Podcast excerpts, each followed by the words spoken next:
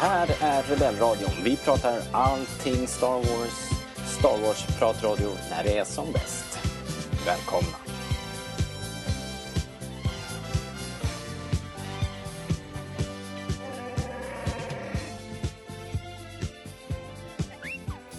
Det går knappt en vecka mellan pressreleaserna från Disney nu för tiden och eh, de har liksom inte riktigt synkat det med oss här på Rebellredaktionen så vi hade väl i princip just släppt förra podden så fick vi höra stora nyheter angående en av de kommande tv-serierna. Det ska vi såklart prata om idag och sen har tv-serien Rebels avslutats i USA och så ska vi köra succétävlingen Vem vet what? för första gången på ett tag. Uh, ja, det är det vi har att börja med. Men vi har ju mer att babbla om också såklart, så, så häng med vet jag. Du lyssnar på Rebellradion, svensk Star Wars podcast i samarbete med Starwars.se och jag heter Robert.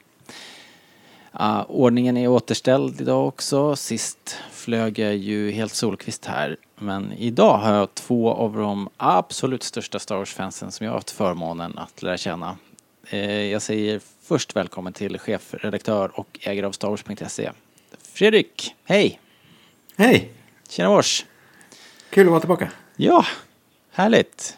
Du, eh, hur går det med planeringen av 15-årsjubileefesten? Är de första Eh. gästerna inbokade sådär? Eh, ja, visst. Eh, Harrison och Mark. Ja, härligt. Eh, mm, Bra, det börjar och låta hem, hemlig ort. hemlig ort. Globen. Oh ja. Sen eh, har vi med oss eh, Daniel idag också. Hej Daniel! Hej Robert! Och hej Fredrik! Och hej alla lyssnare!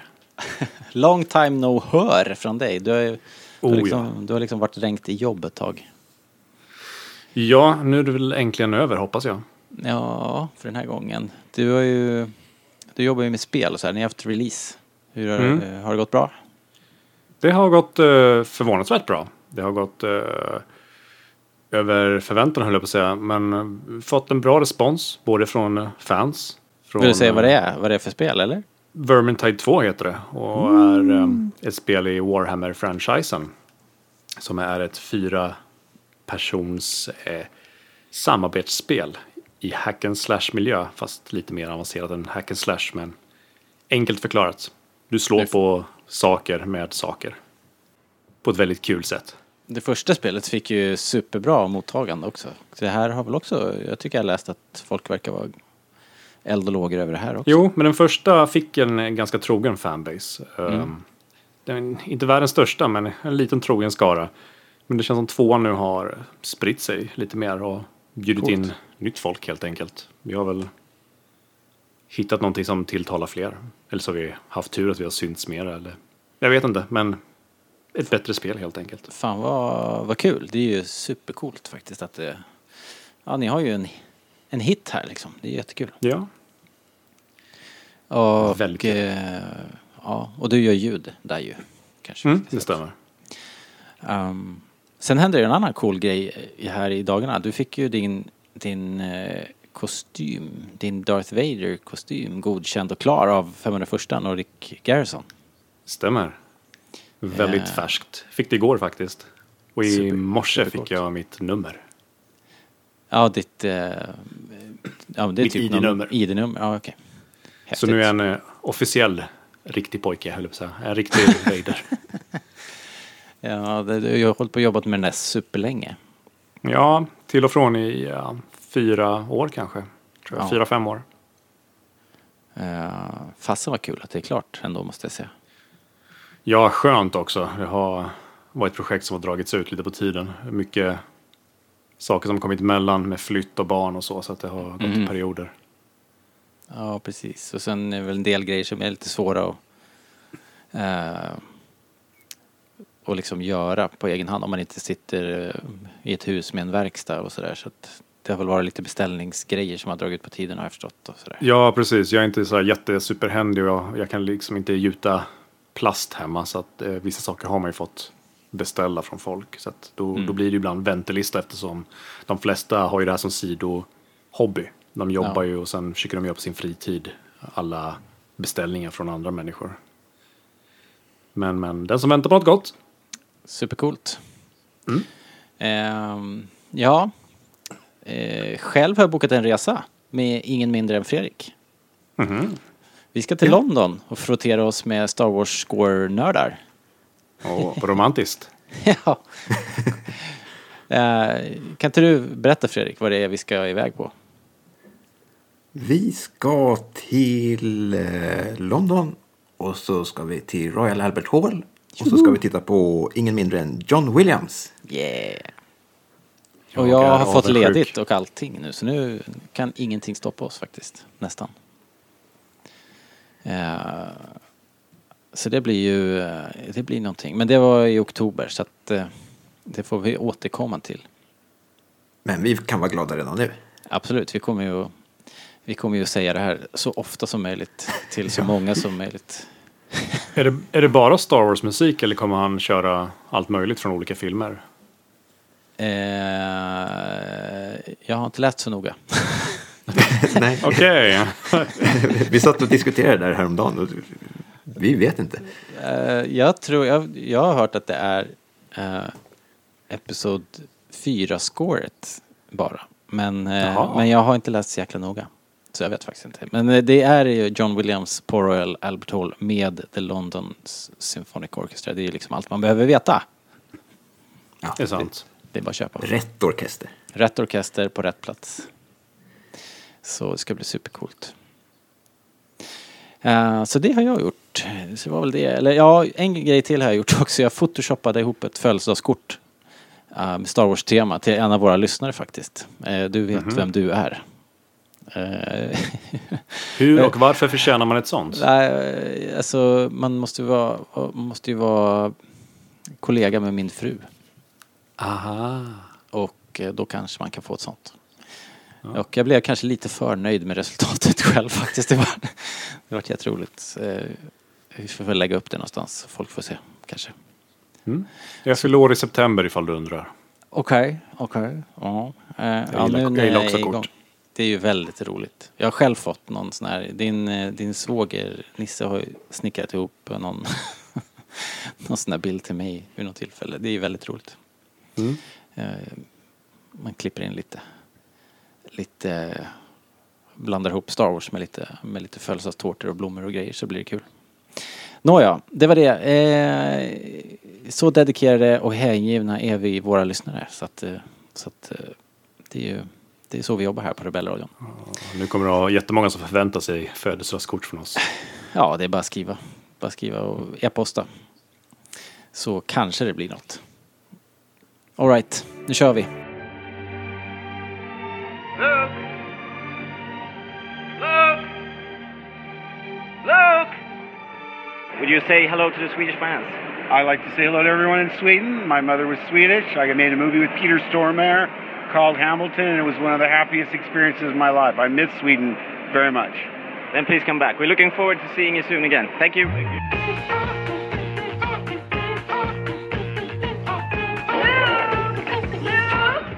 Stop it now. Okej, nedräkningen till Solo. Den är nere på 60 dagar ungefär när ni hör det här kanske då. Eh, två månader kvar bara. Jag är ju själv så sablans pepp nu för den här filmen. Jag har ju helt svängt faktiskt med de här mellanfilmerna. Uh, det känns, känns uh, nästan mer lockande än själva sagakapitlen. Och det tror jag är Rogue Ones förtjänst som jag älskar den där rullen. Ehm, um, det har kommit lite grafik och lite affischer. Uh, och de följer den här varma färgglada paletten som vi har sett. Eh, mycket röda och gula toner och så är det ju digitala målningar och inte något Photoshop-jobb för det mesta. Um, vad säger ni? Vad tycker ni? Uh, det här färgglada, är det något som faller er i smaken? Jag, jag tycker det är skitsnygga posters, men jag, har, eh, jag är förvirrad. Jag, jag vet inte om filmen har identitetskris. Vilket skrämmer mig samtidigt, för jag vet inte vilken ton de vill ha. Trailern säger en sak och alla nya posters säger något helt annat. Ja, lite dissonans. Ja, men jag känner lite rädsla som jag gör, som jag gjorde, eller inte, som jag, jag gjorde, kände ingen rädsla för Suicide Squad, men det gick igenom liknande för den Suicide Squad hade ju väldigt grå, liksom kall ton först när det presenterades med, med loggan och allting. Eh, men sen fick ju DC kritik för att de var så seriösa. Så helt plötsligt blev det ju pastellfärger och liksom Alltså, det var väl, regnbågar och enhörningar i loggan. Och det är lite där jag är rädd för att de De satte ju ihop den där trailern som vart så sablans poppis också. Så det var väl, det var liksom, var det inte då det skar sig på riktigt? Att trailern vart ju liksom coolare än filmen. På något vis. Jo, Ehm, men ja, Ja, jag håller med dig. det, känns som det de inte lite- riktigt visste vad de skulle marknadsföra eller vilken publik de ville ha. Nej. Och när man inte riktigt litar på sin, på sin gut feeling där så då brukar de vara rätt osäkra från början känns som att då, ja. Det bådar inte gott då tycker jag, men jag hoppas att jag har fel som vanligt. Ja, det vore ju konstigt om de skulle trampa i den fällan.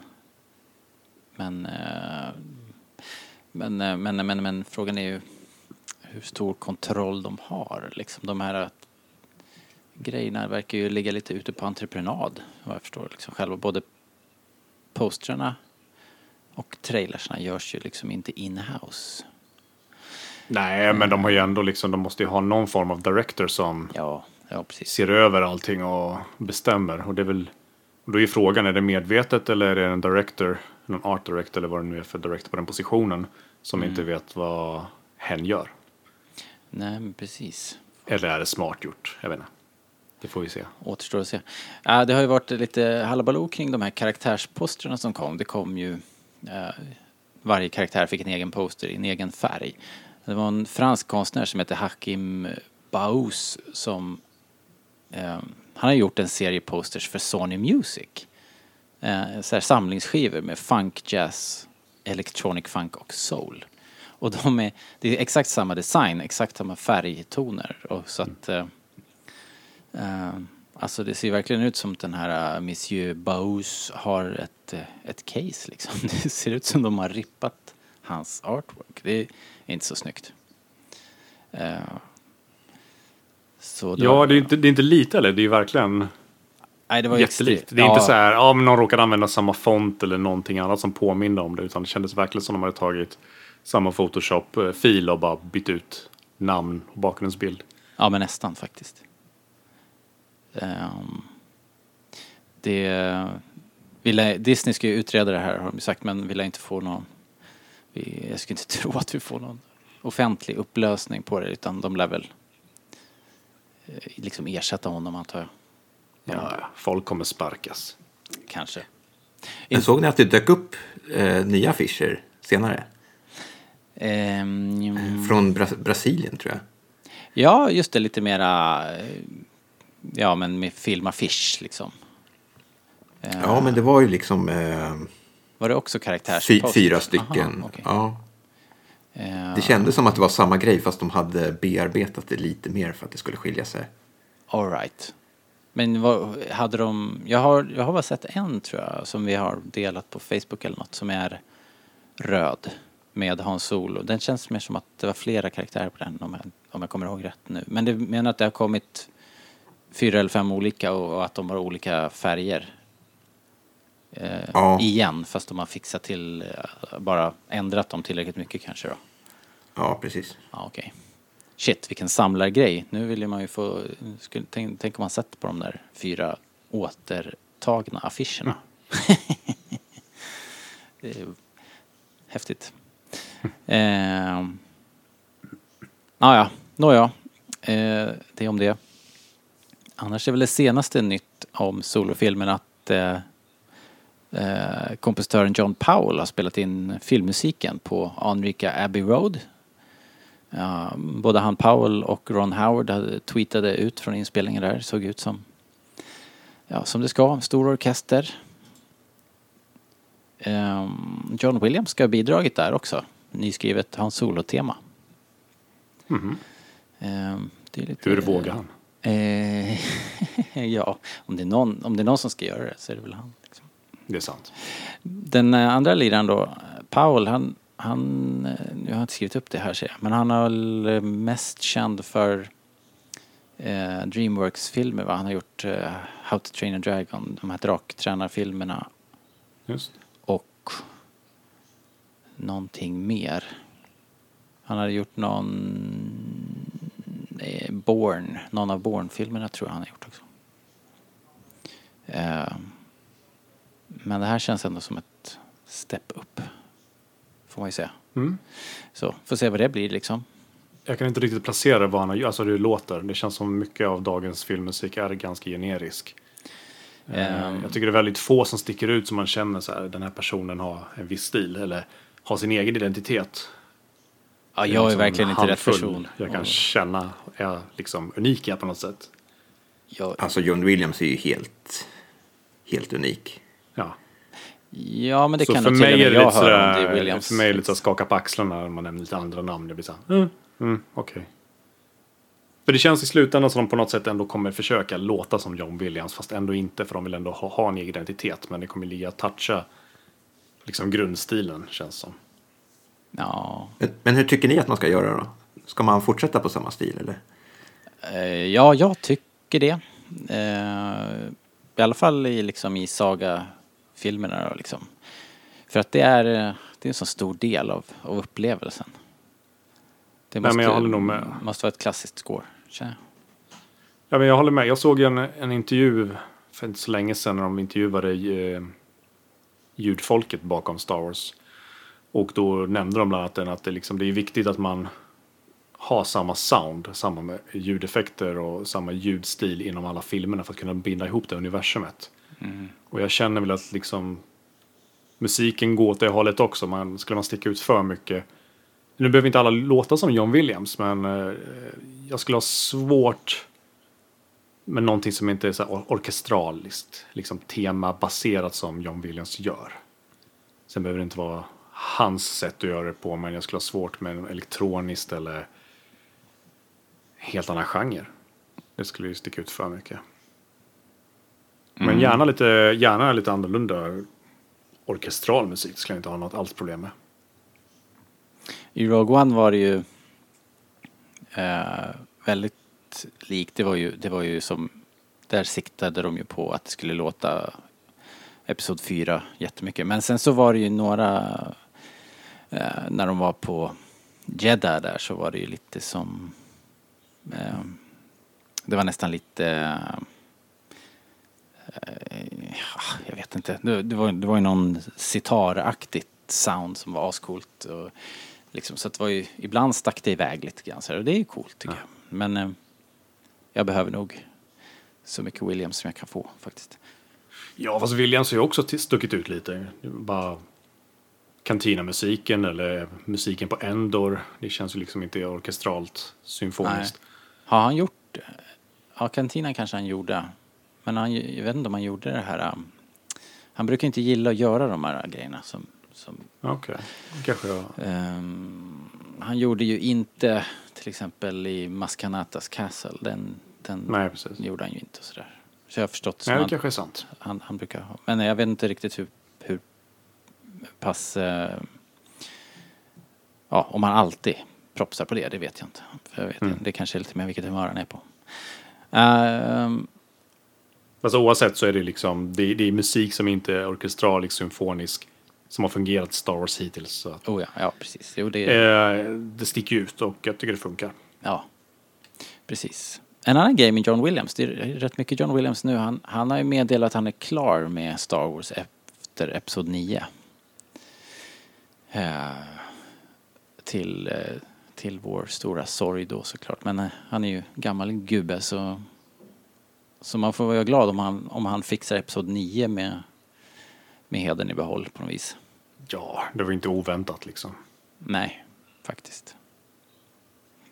Sen sa han i samma intervju att han trodde att frågan om Rays föräldrar kommer att spela en roll och få, liksom få sin upplösning, komma i- igen i Episod 9.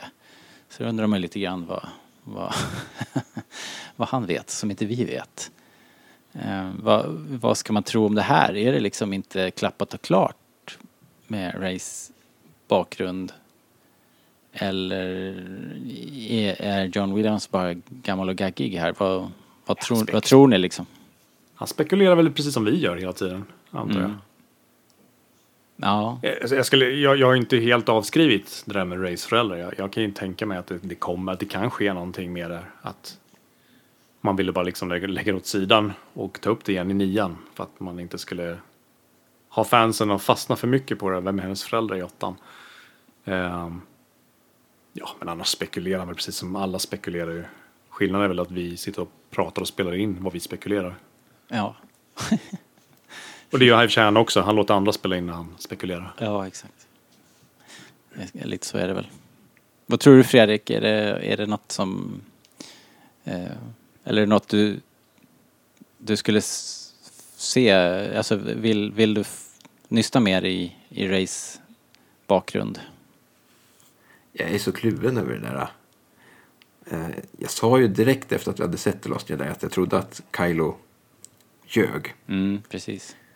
Eh, Så i den meningen så tror jag att de kommer nysta i det. Men samtidigt vet jag inte längre eh, om jag vill veta vems hennes föräldrar är. Liksom. Nej.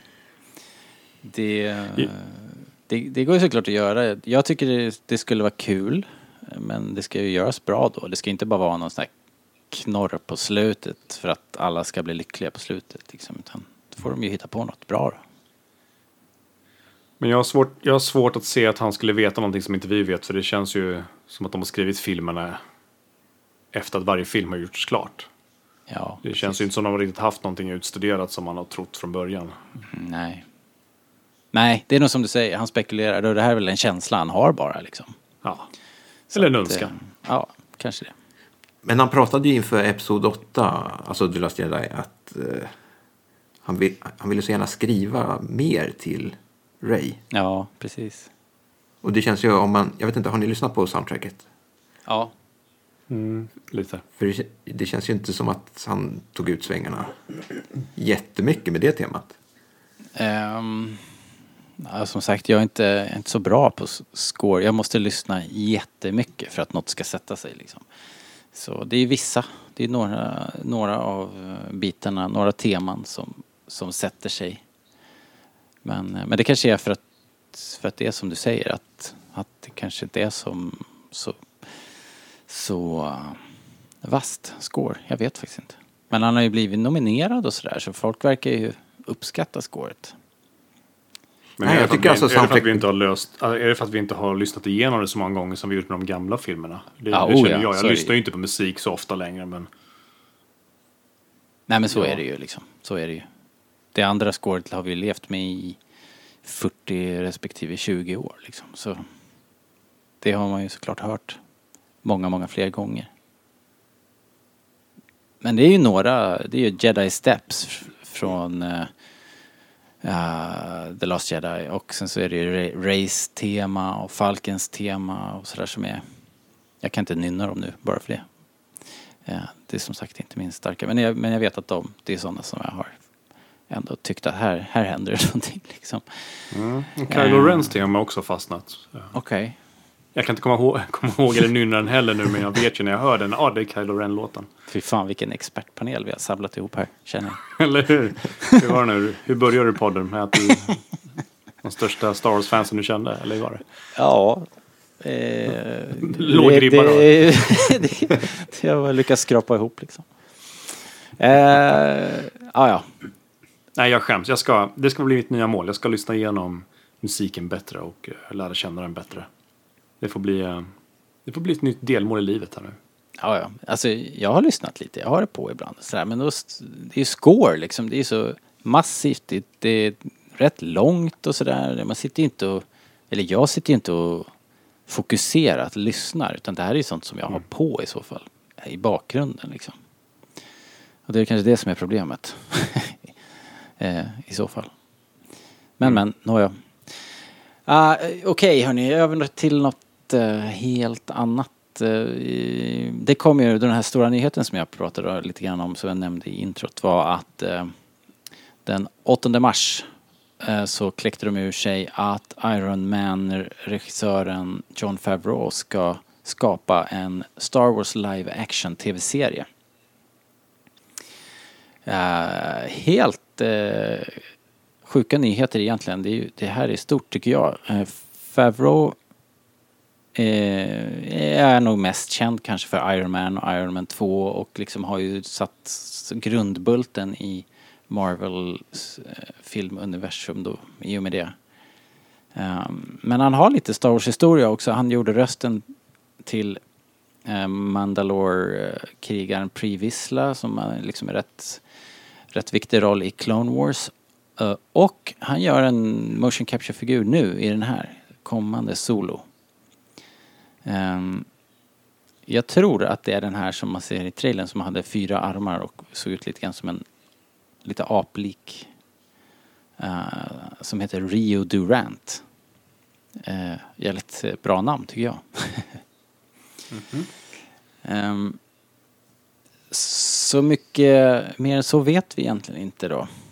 Uh, bara att Favreau, Favreau ska funka som executive producer och han ska stå, då, ja, då står man väl för en del av storyutvecklingen liksom och uh, lite regi möjligen. Inte nödvändigtvis men jag skulle tippa det. Uh, men han kommer liksom vara spindeln i nätet och, och liksom driva det här.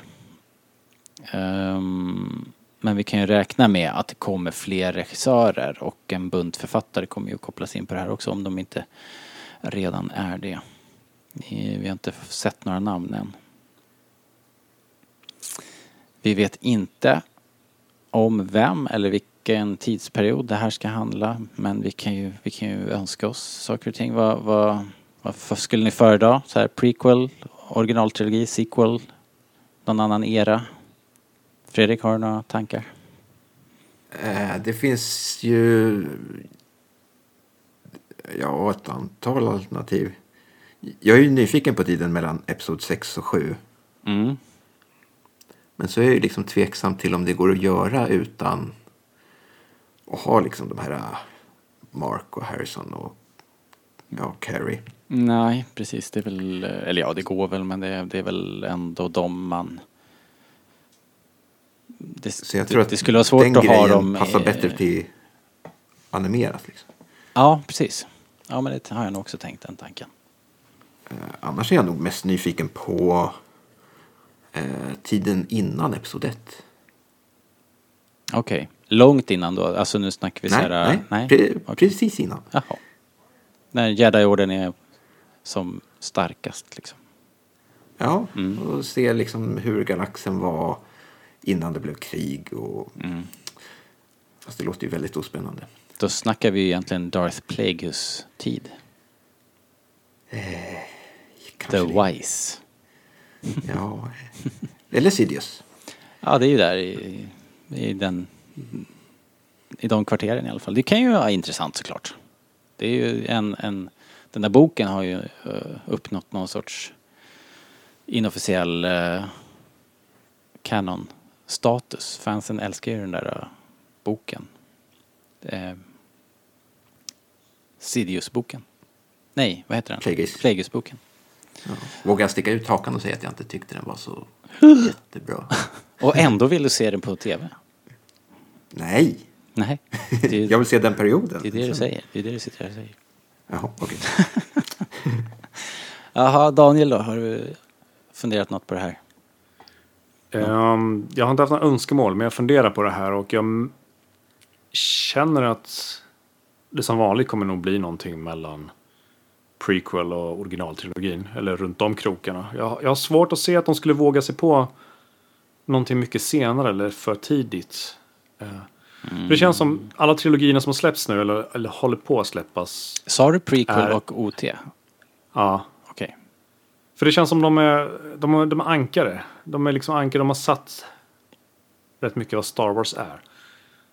Och det känns som de inte riktigt vågar gå ut och utforska för mycket. Speciellt inte vad som händer efter filmerna. För att det känns som att de inte vågar riktigt sätta någonting som skulle clasha med framtida filmer. Det känns som att Skywalker-filmerna är den som kommer få vara en ankare hela tiden. För tidsperioden. Är ni med hur jag menar? Ja. Det känns som de kommer få sätta liksom tidslinjen framöver och alla extra grejer kommer ske runt om det här hela tiden. Jag har svårt att se att någon, någonting kommer ske för långt fram eller för långt bak. Möjligtvis för långt, väldigt långt bak kanske. Men jag har svårt att se någonting, i alla fall efter den aktuella filmen vi har just nu. Hela tiden. Ja, Ja, intre- vilket är intressant. rätt skönt också. För det skulle vara surt om de satte upp någon regel eller någon eh, liknande i, i en serie som sen måste retconas för att det ska funka med, med en viktig film. Ja. Nej, det där vill man inte hamna i igen. Det var ju liksom hela gamla Expanded Universe-fällan liksom. Man, lå, man låter det växa och svälla utan att egentligen ha, ha det i schack liksom. Och sen helt plötsligt så måste man bara reboota det eller ta bort det för att det är ingen som vill ta hänsyn till det sen när man vill skriva en ny film. Nej men det känns som att de tar säkra kort hela tiden. Det, är liksom, det ska upp och snudda runt tidsperioderna som vi redan har upplevt. Och jag tror, jag tror det kommer fortsätta ganska mycket där. Ur olika vinklar, ur olika alltså, karaktärer. Men det kommer ju vara hela tiden den tidsperioden som som de lutar sig mot tror jag. Ja, Jag tror det kommer vara fegt på det sättet. Men jag är helt okej med det. Eh, jag är nog inte redo än att de hoppar 2000 år efter episod 8. Eh, eller något liknande. Hmm. Nej. Nej, det, det ligger nära till hands tycker jag att tänka att John Favreau är en originaltrilogi-kille. Men jag hade nog tänkt så här, men de kommer väl köra på på det här nya nu. Liksom. Nu har de ju skapat den här sequel-looken, nya maskiner och... Men, nu när du sitter här och pratar, eh, ja när ni båda pratar egentligen så känns båda era teorier lockande. Sen tänker jag på, jag tänker också på eh, Disneyparkernas utbyggnader här. De håller på att bygga den här eh, Galaxy's Edge tror jag det ska heta. Star Wars-landet. Mm. Och ehm, eh, de är ju förslagna Disney. Jag undrar om inte de tänker koppla ihop det liksom. Om de inte tänker förlägga den här tv-serien till någonting som ligger väldigt nära det de bygger i parkerna. Det är möjligt. Ehm, och det är ju i så fall inte allt för långt ifrån i tid. I, alltså, det måste ju vara närheten av filmerna eftersom Falken är i krokarna. Falken kommer ju vara en del av parken och sådär. Men mm, ja, då gissar jag att vi är närmre den här nya Disney sequel-eran än originaltrilogin. Där någonstans hamnar vi. Gissningsvis. Mhm. Ehm, ja, vi får se. Eh, det ska komma, det, ska, det här ska ju, den serien ska i alla fall, den ska ju tänkt att liksom locka prenumeranter till Disneys nya kommande streamingtjänst. Eh, och den ska vara igång hösten 2019 har vi hört och läst någonstans. Uh, så det är ju om ett och ett halvt år ungefär. Och det är ju inte superlång tid att vingla på om man ska skapa liksom en premium science fiction show för TV. Så det här måste ju vara i full fart redan på, de måste ju vara rätt eh, igång redan i, i, i, i, eh, i San Francisco på, på Lucasfilm med den här produktionen känner jag, med pre, pre-production. Är det någon som kommer ihåg vad Favreau skrev i sitt pressmeddelande? Skulle han göra någonting före här nu? Skulle han göra Lejonkungen? Nej, jo. Jo, Jo, han är väl insyltad i den på något sätt. ja men precis. Så han är inte riktigt tillgänglig än. Hmm. Det är rätt tajt med Men- tid va? Är det inte det liksom? Känns det inte? Vad, vad har han gjort annars då? För att jag, jag känner, det enda jag vet om är ju liksom Iron Man 1 och 2. Det finns inget annat som jag höjer ögonbrynen f- för. Men jag, kan inte- jag kan inte komma på någonting. Han, Han var- gjorde ju Djungelboken här om året. Ja, Okej. ja, och vann massa Oscars med den va? Eh, ingen aning. Fick inte... Jag satt och tittade på den här om, häromdagen faktiskt. Ja. Jag tyckte... Hade inte sett den innan. Vad tyckte du då? Eh, den var helt okej. Ja. Den tog ut svängarna lite mer än vad jag trodde faktiskt. Ja, bättre än jag hade förväntat mig när jag såg den tyckte jag. Den Ja. helt okej film. Verkligen. Och det är ju det är ju helt fantastiskt att Alltså det den är ju helt gjord. Det är ju ingenting som är... Det är väl pojken va? Är, är live action. That's it. Resten är gjort.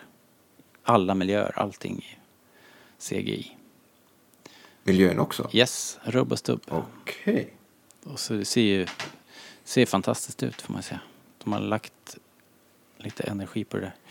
Ehm, ja, jag kommer inte ihåg nu om den fick tekniska, den fick ju säkert så här tekniska Eh, priser. Jag kommer inte ihåg. Men eh, nu ska jag göra eh, Disneys Djungelboken, nej, äh, Lejonkungen. Så den är på gång. Men det är klart att han, det, det, den är väl också så här, lär ju vara supertung CGI-produkt så att han kanske inte behöver sitta och eh, så här, bevaka det minut för minut utan det, det tuggar väl på i, i något effekthus nu och sen så kan han börja jobba med något annat kanske. Vad vet jag? Jag vet ingenting om Hollywood. Bara han får det här gjort. Vi vill ju se Star Wars liksom. Men jag tycker det känns ganska bra. Jag gillar Vill vi? honom liksom. Jaha. Det vill vi verkligen Daniel. Ja, jag gillar att äta, inte att få maten nedtryckt i halsen. Du är rädd att det blir lite mycket här? Jag är väldigt rädd att det blir väldigt mycket. Och det har jag varnat från för sen Disney köpte Mm. Lucas grejer. Och eh, det känns lite som vi är på väg där nu. Det, ska liksom kräkas ut saker åt höger och vänster och sättas igång typ fem produktioner samtidigt. Det är lätt att bli lite överväldigad av alla nyheter där som kommer i alla fall. Men känner du också när du ser filmerna och när det börjar dra ihop sig till premiär och sådär. Känner du då att du inte taggar till liksom? Har det varit så? Ja, det är ju blandat. Huvudfilmerna gillar jag ju och Rogue One var jag ju pepp för. Men jag är fortfarande skeptisk till Solo.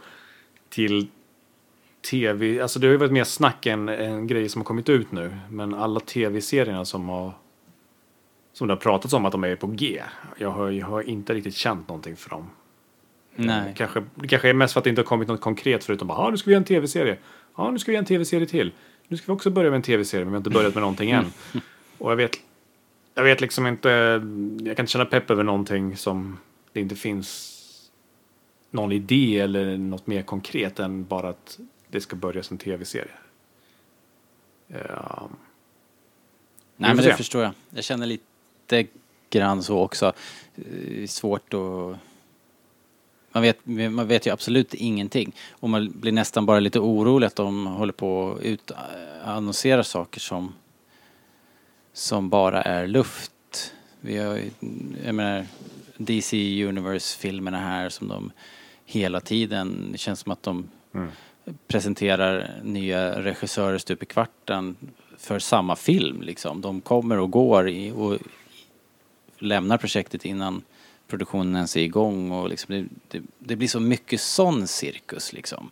Och det där skär lite energi känner jag. Men nu, nu får vi väl hoppas att de har fått ordning på skutan på Lucasfilm att vi inte behöver uppleva så mycket mera sådana här äh, avhopp och grejer. Äh, men det återstår ju verkligen att se faktiskt. Jag är lite rädd för vad, vad är det de gör. Försöker de pumpa ut så mycket som möjligt under en period för att sen slänga bort allting när det inte är intressant längre? Eller är taktiken att försöka göra så mycket som möjligt och hoppas att majoriteten är bra och resten är dåligt? Då skiter de fullständigt i det. Att det blir mer liksom kvan- kvantitet än kvalitet. Det är väl lite det jag är rädd för. Ja, det, det här har vi ju Jag tangerat har ju liksom- många jag har ju- gånger att det liksom är svårt att, går det att variera Star Wars tillräckligt mycket eh, för att det ska vara intressant och kommer det fortfarande vara Star Wars då liksom. Det är ju den, det är, det är en knivig balans liksom. Ja, men tappar man inte heller lite effekten av att man, man vill vänta och längta till någonting också? Om, det, om vi hela tiden fylls med ehm, alltså, mellanmål. Det, det känns lite som mellanmål mellan filmerna vi får här. Håll det mätt. Eh, blir, det, blir det inte li, liksom tvärtom effekt då att man inte riktigt saknar eller längtar efter någon film eller en speciell film om det hela tiden ska småätas? Det, det är det jag är orolig för. Ja, det För lite av charmen är ju det här att vänta på en film, försöka kolla efter material, trailers och, och räkna ner. Eller, redan, alltså man räknar, börjar räkna ett år innan räkna ner, men nu blir det ju vi räknar ner två, tre månader till nästa film och efter det kommer vi räkna tre, fyra månader till nästa film. Ja. Vi, vi kort, kortar ner väntetiden tiden. Ja, exakt så är det. Och det är såklart att man inte kan lägga samma hype på allting. Det, det är ju liksom omöjligt. Men och förr eller senare kommer det ju komma en produkt som inte är, håller, håller måttet eller tilltalar alla oss liksom. Ehm, Det är bara att stålsätta sig. Ja. Ja, vi får se. Vi får se hur det går och vi får se om den här tjänsten, streamingtjänsten, kommer finnas tillgänglig i Sverige från dag ett. Det är ju inte heller några garantier. Uh, återstår att se. Eh, ja, ja, vi pratar om något annat ett tag. Oh boy, I've reached Millennium Falcon. The Force is with you. You too can play the space fantasy Star Wars game Escape from Death Star. Be the first to help Luke and Leia, Han Solo, and Chewbacca escape from the garbage dump and reach the safe Rebel base. The Force can also be against you. Back to the trash compactor. You spin to get past TIE fighters. I win! All right! Escape from Death Star. It comes complete with everything you see here. New from Kenner, from the Star Wars collection. Men du Daniel, du har haft en intressant vecka i, på, på ett annat sätt här också. Du har introducerat din förstfödda till Star Wars. Yes. Berätta. Ja, jag kan väl... Eh, min dotter fyllde fyra för någon vecka sedan. Och innan ni ringer SOS för att jag visar en, eh, en sån här film till en fyraåring. Så hon, hon blir ju väldigt exponerad av eh, Star Wars hemma. Både jag och frun har ju ett stort intresse. Det är ju, det är ju Star Wars överallt i hemmet. Så att hon har ju visat intresse att vilja se filmen. Eh, helt plötsligt. Vilket hon inte har haft. Hon har inte visat något intresse innan egentligen. Ehm, och då blir man ju som förälder lite glad. Bara klart att du ska få se Star Wars. Eh, och sen tänker man efter lite och tänker, men är hon inte lite för liten för det? Mm. Men de är, man har ju öppnat Pandoras box, jag vågar ju inte ta tillbaka det. Och... ehm, nej, så jag, jag försökte väl fundera, liksom analysera, vad, vad, vad kan gå fel? Jag försökte komma på själv när jag, när jag såg filmerna och jag tror jag såg första filmerna någon gång alltså innan skolålder. Så jag blev inte skadad för det, tror jag. Ehm, Det blir väl vi, Men- som, det blir vi som får avgöra det va?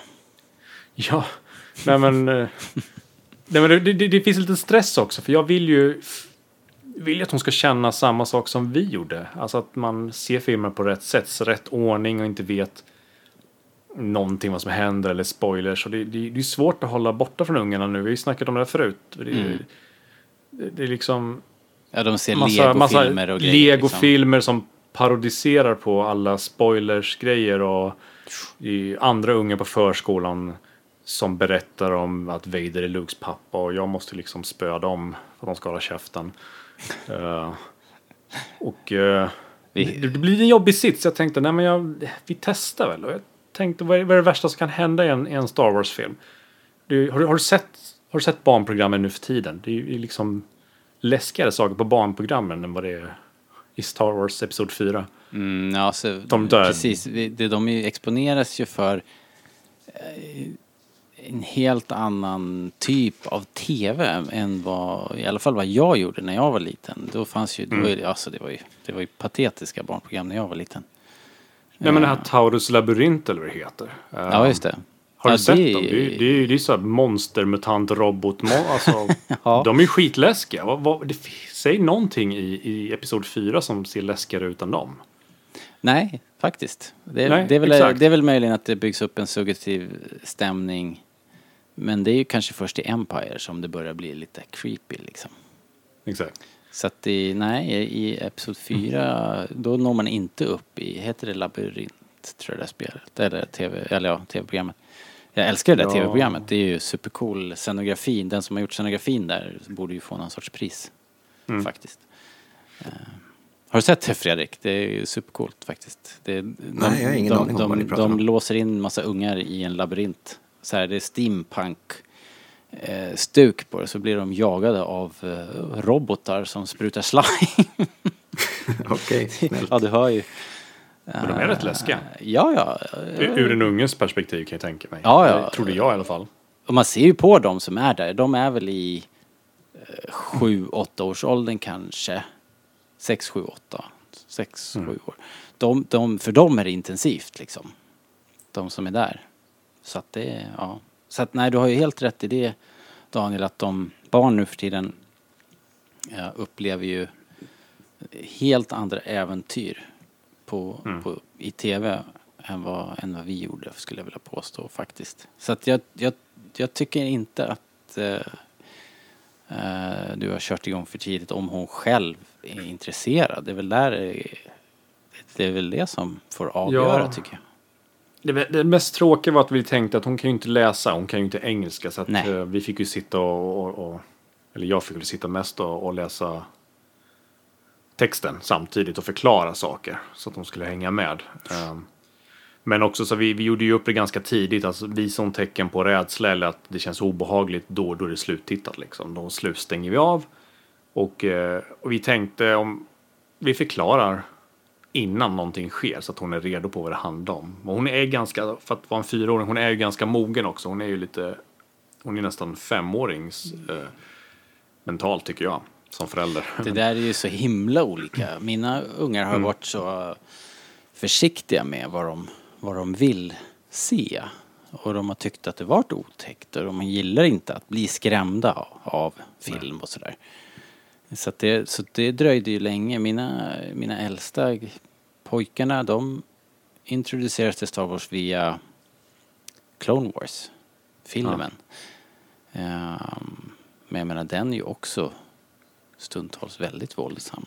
Liksom. Ja. Även om det är tecknat. Eh, och. Linnea har inte sett den än. Hon har inte sett, hon har inte sett mycket alls. Hon har väl såklart sett när, när det har stått på här. Men hon har inte Mm. satt sig ner och kollat. Så vi, vi, eh, eftersom du gjorde det här nu så började vi prata om det här. Mm. Jag frågade Linnea om det inte var dags. Och då, jo men nu, nu kan det nog vara dags. Och nu har ju hon lärt sig att läsa text så bra på tvn också. Så nu tror jag faktiskt att vi ska köra. Mm, vad kul. Vi får återkomma. Men vi satt ju, hon visste ju, hon sa ju från början, ja ah, men pappa det där är bara en, en person med mask. Det där är bara en person som har klätt ut sig. Och jag vet ju inte om det har spelat någon roll att, det, att hon har varit på mässor och så innan och sett folk från Five of First som har klätt ut sig. Så hon har ju, Jo men det är klart. hon, hon kopplar ju det på något sätt som att det är människor som klär ut sig. Vilket, vilket var un, underlättare. Men sen innan, alltså innan läskiga saker skedde i filmen så försökte de, eller det man trodde skulle vara läskigt så försökte man ju förvarna innan. Som när tasken skulle komma. Då tänkte jag, ja, men tasken kanske är läskiga. Då förklarar jag innan. Nu kommer det komma lite läskiga typer som bor i sanden. Eller i sand, på sandplaneten. Och de har masker på sig. Men det är bara för att de ska skrämma Luke. Och de gillar inte sol. Och hon bara okej. Och så kom en tasken och tyckte hon liksom. Det var kul att han lät som en sjuk säl. Eh, Så det, det gick bra. Hon tycker det var inte någonting hon riktigt tyckte var läskigt. Hon tyckte det var spännande. Hon eh, fick upp ögonen för Leia. Mm. Um, enda gången hon egentligen reagerade jättemycket på någonting det var när Kenobi dog. För då, då blev hon väldigt... Hon blev helt tagen. Hon blev helt tyst, spärrar upp ögonen. Och så tittar hon på mig och så säger hon Men pappa, åh, åh. Den gamla gubben försvann och blev en filt. så krama om henne, förklara för henne. Nej, badrock. Badrock blev. Och ehm, hon kunde inte släppa det riktigt. Genom hela filmen så ville hon älta om Kenobi Ja. som blev en filt. Och eh, hon, hon, hon, inte, hon vet ju ingenting om filmerna efter. Men hon sa ju så här, men pappa jag tror att han kommer tillbaka. Jag tror inte han blev bara en filt. Nej, nej. Så det är var- lite ballt att hon vet att han kommer tillbaka. Men Hon anade att det var något lurt där liksom. Det var en häftig upplevelse ändå ju. Det är ju coolt. Att ja, hon, eh, gillade ju ja. den och hon ville se den igen sen någon gång. Ja, vad häftigt. Nej, positivt. Positivt överraskad. Nu känns det som att hon ändå på något sätt delar någonting med, med sina föräldrar. Men vi kommer nog vänta innan vi visar de andra filmerna för de, är, de kan vara lite mer våldsamma och lite kanske lite för svåra för ett barn. Ja, alltså. Men nu har, nu har ni i alla fall en film som hon kan titta på några gånger till och bygga upp någonting på. Att eh, Precis, precis. lära sig saker, kolla flera gånger och förstå saker på eget sätt som hon kanske inte fick beskrivet när vi pratar och berättar för henne under tiden. Så kanske det finns ett sug sen när hon blir lite äldre, jag vet inte, runt 6-7 årsåldern kanske, Mm. och se de andra filmerna. Men det ska bli spännande att se hur hon eh, tar emot dem sen. Men nu, nu känns det liksom, Som att hon har, hon delar någonting med oss. Hon vill ju klä ut sig nu till Leia. Hon tycker det är kul. Så att någonting, Det är ju någonting som ni gör i familjen också. Ni brukar ju cosplaya på mässorna och, och sådär. Och du har ju för byggt en Darth Vader nu som vi hörde. Så Mm. han har ju stått där i, i källaren liksom. Så hon har ju sett den här kostymen.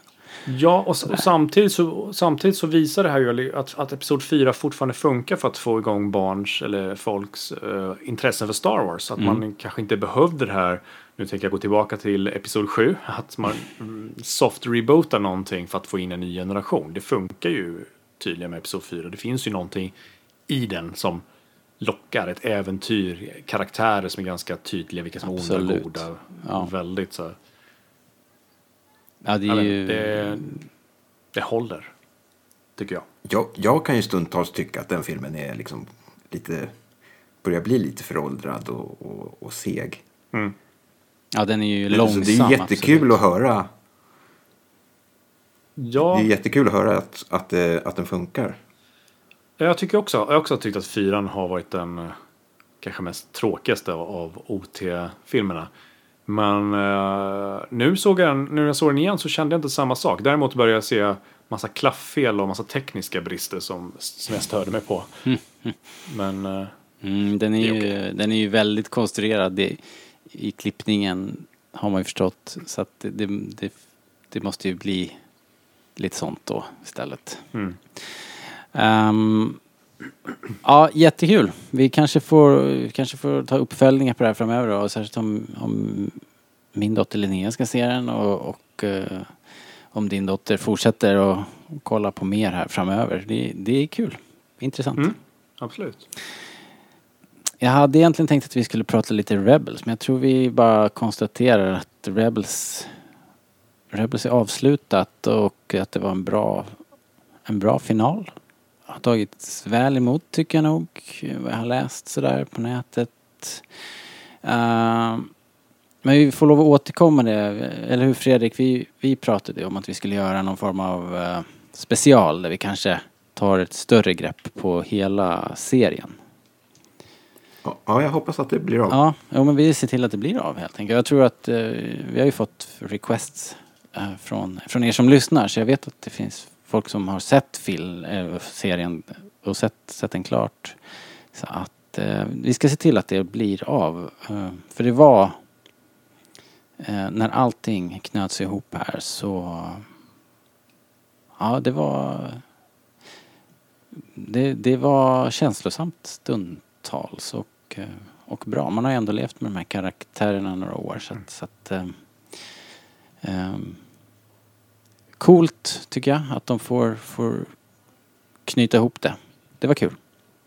Men som sagt, vi, vi återkommer till det. Eh, nu tänkte jag att vi går vidare istället. Vi kör, eh, vi ska, vi ska köra den här favorit eh, succéleken Vem vet what?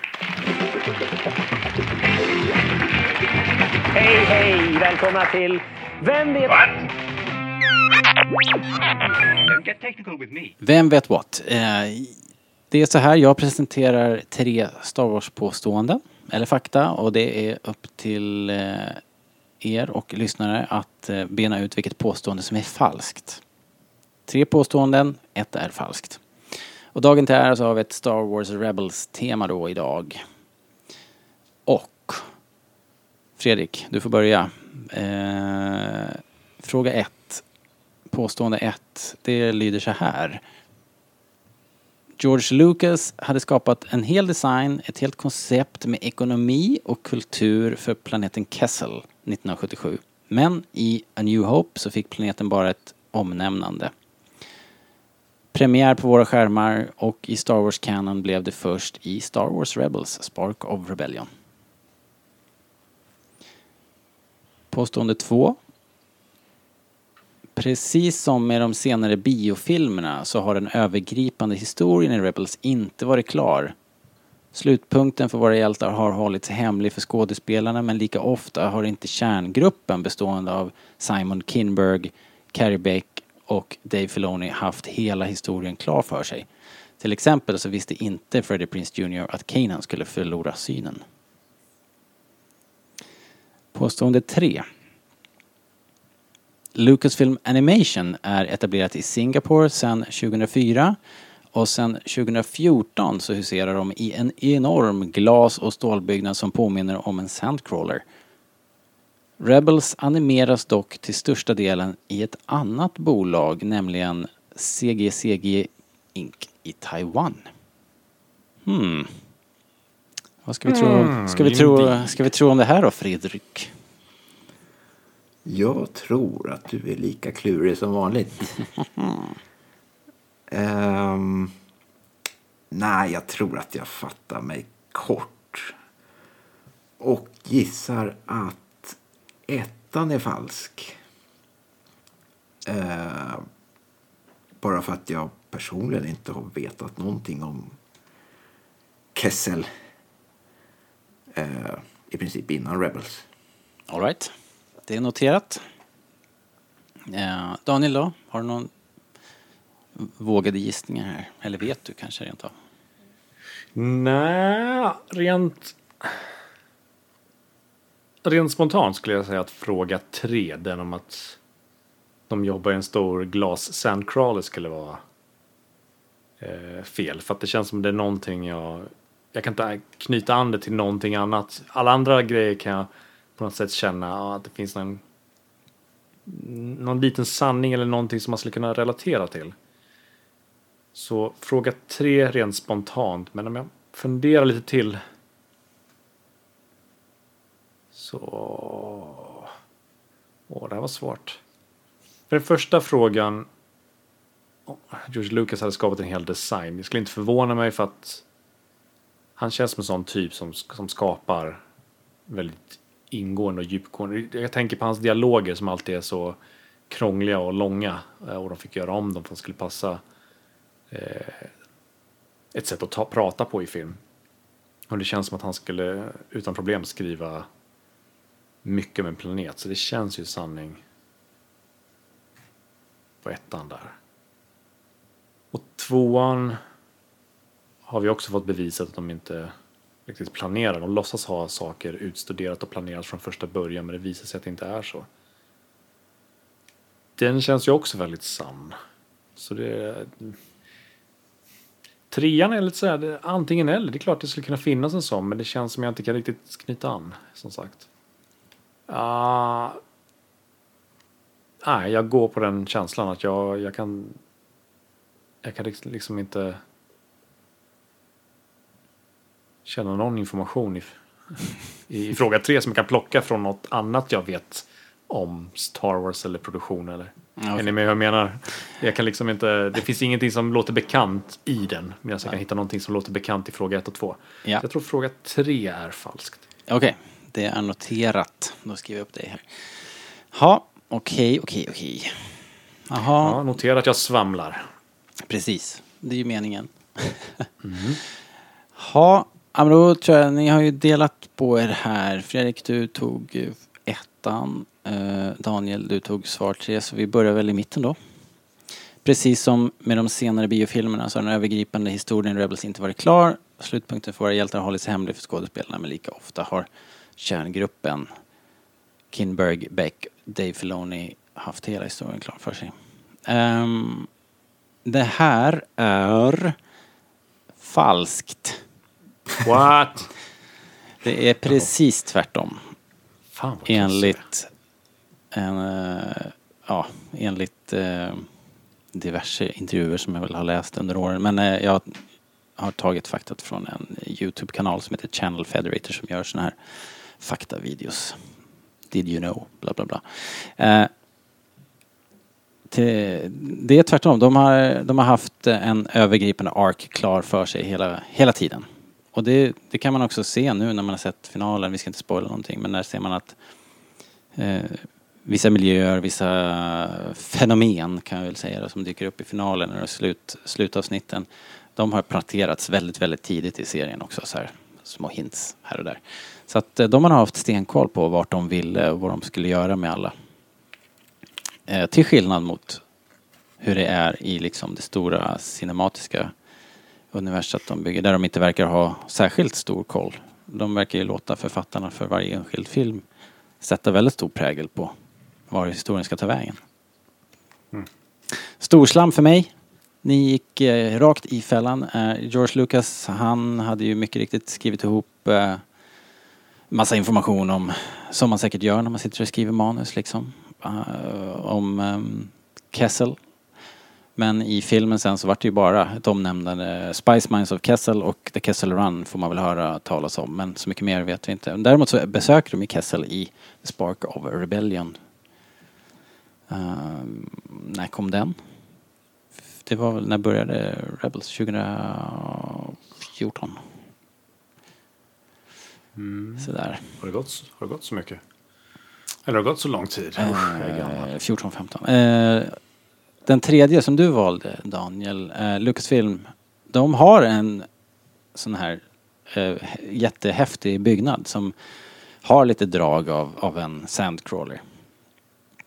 Med Ja, nu efterhand är jag inte så förvånad för att eh, Postnords byggnad Ja. i Västra skogen ser ju också ut som en sandcrawler. Att, Ja, men precis. Eh, men det som jag tyckte var kn- knasigt också var att eh, liksom Rebels inte gjort där. Det är gjort i Taiwan på en, en, en eh, liksom outsourcat till det här CGCG Inc. som är ja, inte, inte inhouse utan eh, och det berodde tydligen på att uh, Lucasfilm Animation hade lite växtverk och var mitt i den här flytten till det här nya glasmonstret. Precis när Rebels skulle dra igång. Och därför hamnade det där och, och eh, har legat kvar där. Så vi får se nu då om, om det nya som ryktas, om det kanske kommer att göras mer i Lucasfilms Animation Singapores egna lokaler. Men det återstår att se. Så, så var det med den saken. Mhm. Thanks for playing. Next time Robert, next time. Those darn kids. Ni som lyssnar, tack så mycket. Det är eh, kul att ni lyssnar. Det är fantastiskt kul att höra era berättelser.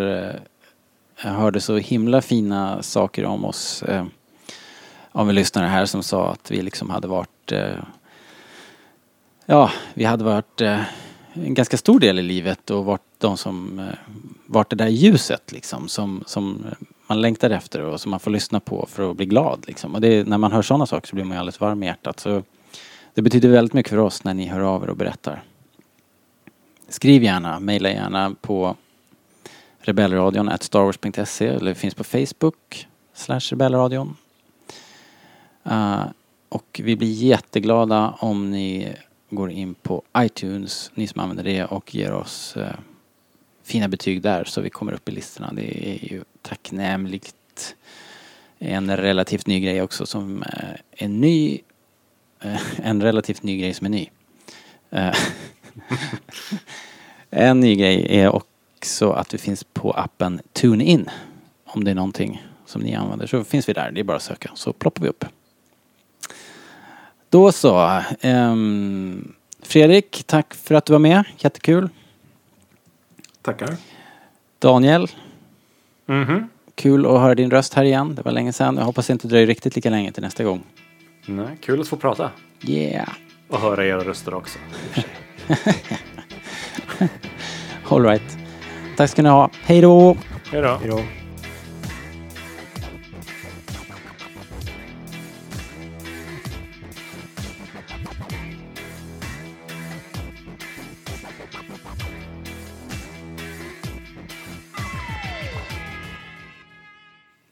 Hej då. Vattenpaus, vänta.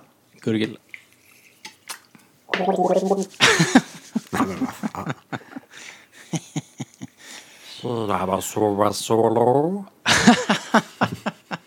Snyggt! Eller hur? Jag har lärt mig hur man gör en Greedo. Very nice. Jag vet inte vad han säger bara, jag kommer bara ihåg att han säger solo i slutet. Det lät ganska bra ändå.